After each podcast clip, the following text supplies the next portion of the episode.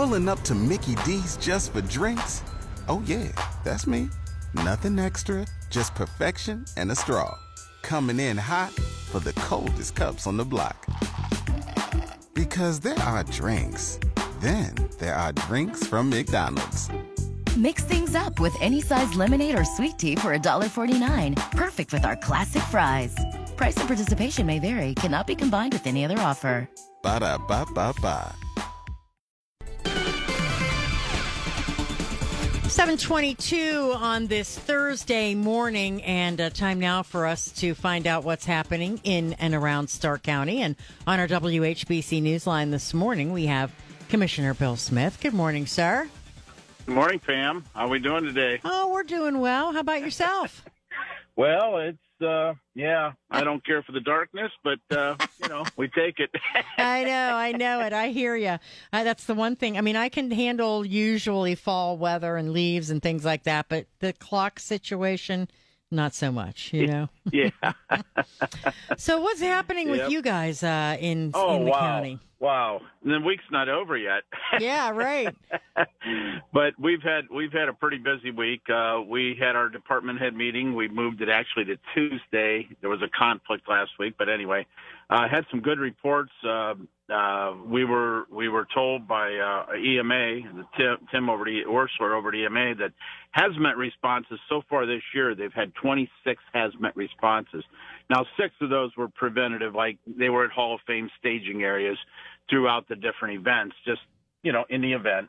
But the other 20 were anywhere from like a diesel spill in Canton to, they actually even helped over in Wayne County with that tanker, train derailment, North Lawrence. I mean, it goes on and on throughout the entire county of Spillin, Nimishillen, so throughout the year. So, they've been very busy and glad to have them, and they do an excellent job. Tom Sierra, he's our new director of facilities, and he was informing us that 2 of our generators that we have had on order and was supposed to be delivered well over a year ago, have finally arrived, the one down at the coroner's office. Now, we've been using a temporary generator down there, loaned to us by the engineers. And the other one the mammoth one is over there at the sheriff's jail. And so both of those we've been waiting for a year. We're going to have to wait a little longer to replace the one at the sheriff's because there's a switch. That's going to take several more months yet.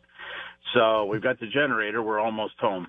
The building department generally reviews the plans within a day or 2. They were up to 8 to 10 days. The reason being they were just deluged with plans from commercial side.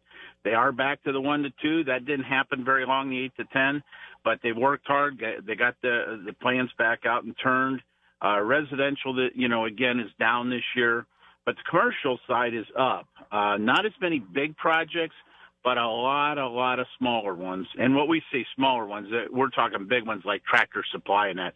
We do have 3 big projects happening. We don't. I mean, in the county we do, and that is 3 new school buildings in Perry Township or Perry District, Perry School District. Mm-hmm. So those we would consider big projects, whereas, remodeling a store, adding on, those kind of things aren't as much. So those are some of the things that our department head that we had. The agenda. Do I have till noon? Yeah.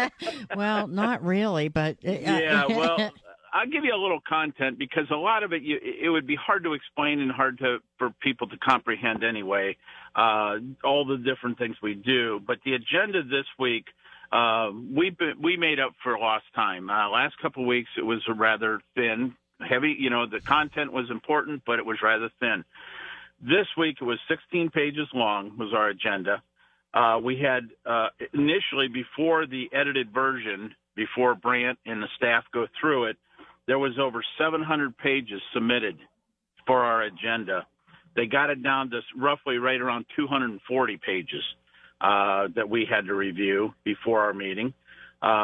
We also audio tape the meeting, and that took up generally, probably 6 megs, 8 megs. It was 32 megs for the meeting. No, 32, I'm sorry, 32 gigabytes. Wow. Gigabytes. Yeah. Gigabytes. 32.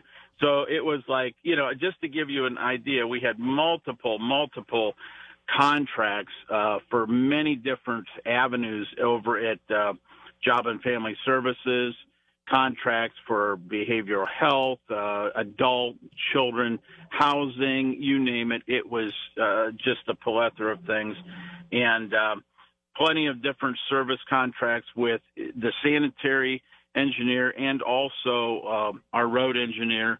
They've constantly are working away and looking ahead and need to, on their contracts. Then we had one that we approved the software. It was the FOG software, and that is for fat, oils, and grease monitoring, okay? Now, that's important, yeah. I know, it just sounds important. So funny. Oh, it's kind of, you don't want to see it, believe me. I have a couple grease traps at my store, and you don't want to see it. It's, So we do ours very often. We log it. And what they want everyone to do is to monitor and also clean these grease traps more frequently so that fat, oil, and grease does not get down the sanitary lines.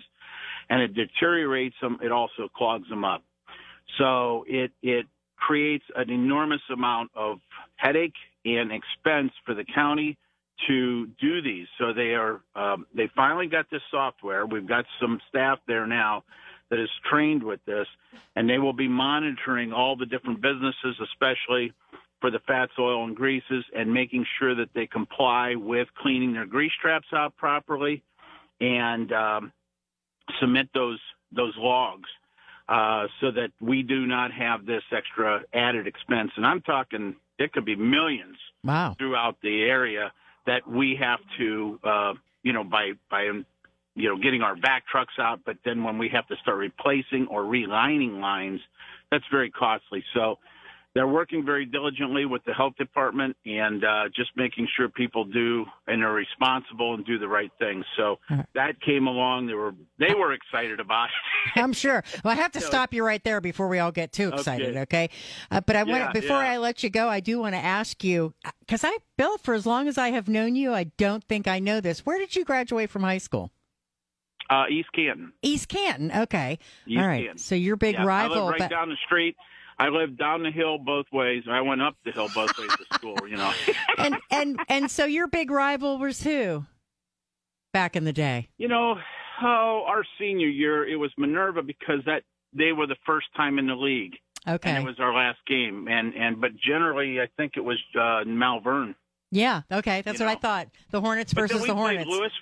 We played Louisville. We played Lake. We played Northwest back then. We were in the Senate League. Wow. So as everyone else kind of grew, East Canton didn't grow as much population-wise, Right. But I was just trying to figure out where it is rivalry week. It is, yes. Yep, so there's a lot of big games this weekend and just wanted to check up on yours. If you love football this weekend, you're going to just revel in the high school football. Yep, great weekend in Stark County. Well, I appreciate you coming on today, Bill. Tell your wife I said hello, and we'll talk soon. I will do that. Good to see Eric back, too. Thank you. Take care.